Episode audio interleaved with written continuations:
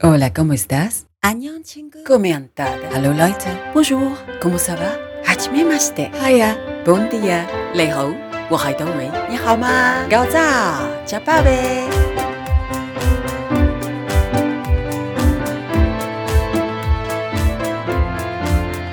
Hello，大家好，欢迎收听 Coffee and Tea with Dory。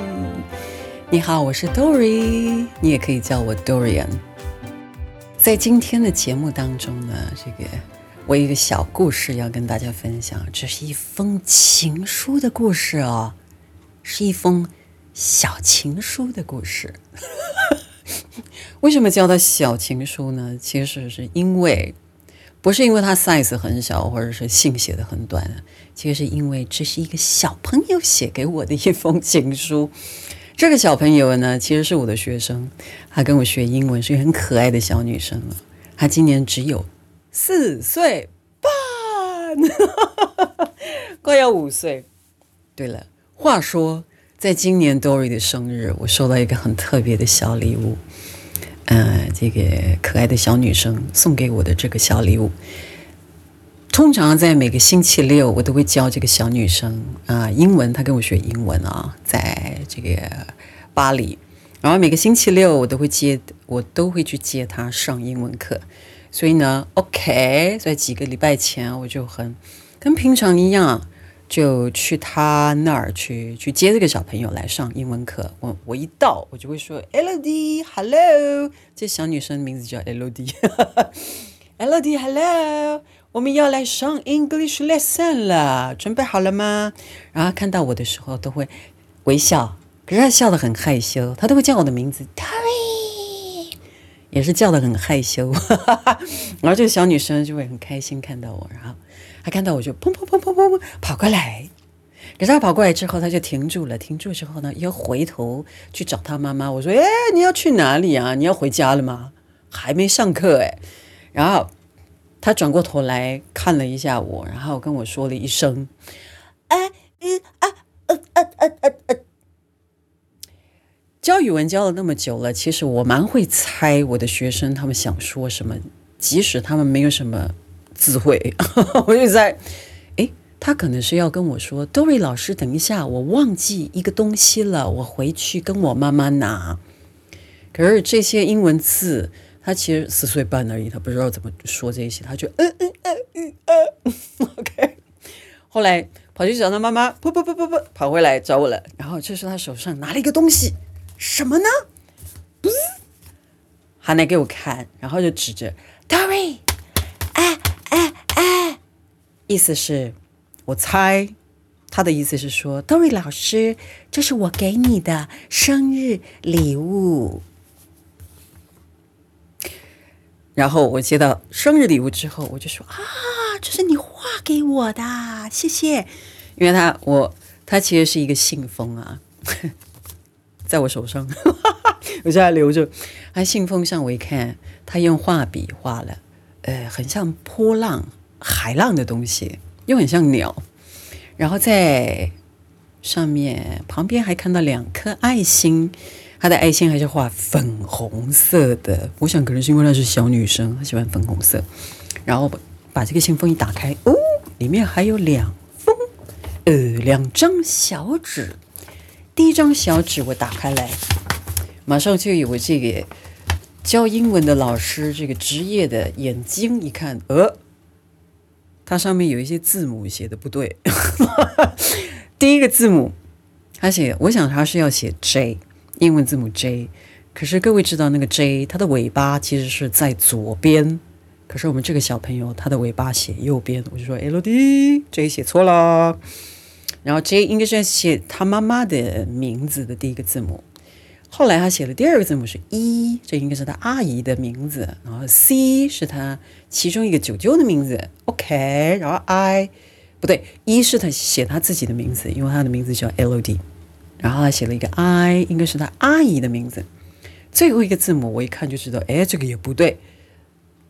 我说，哎 L D，你的舅舅是叫 Paul 对吧？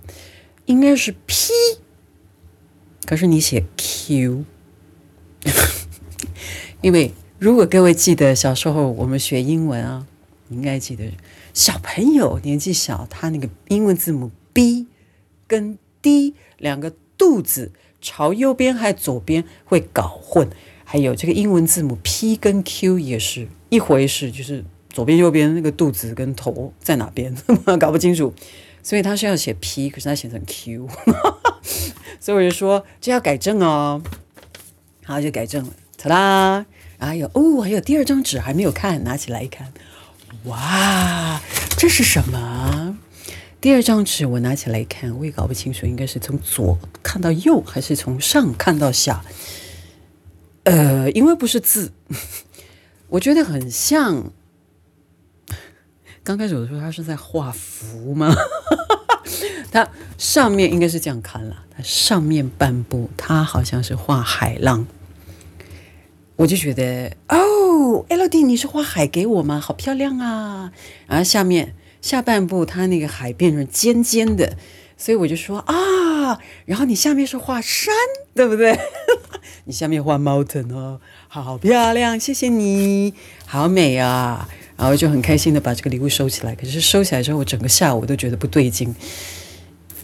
他到底是要画什么？那个海浪也不像海，也不像山。后来我想了一整个下午，就说不管怎么样，我要打个电话跟他妈妈说，跟他妈妈说声谢谢。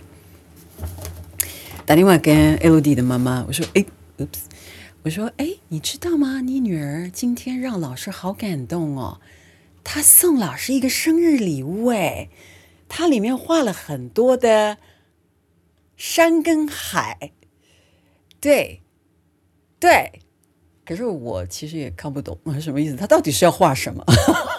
他妈妈说啊，这是他妈妈说话哦，就是这样，非常的有气质。你是说那个海浪啊？其实啊，那个海浪是波浪，他说是波浪。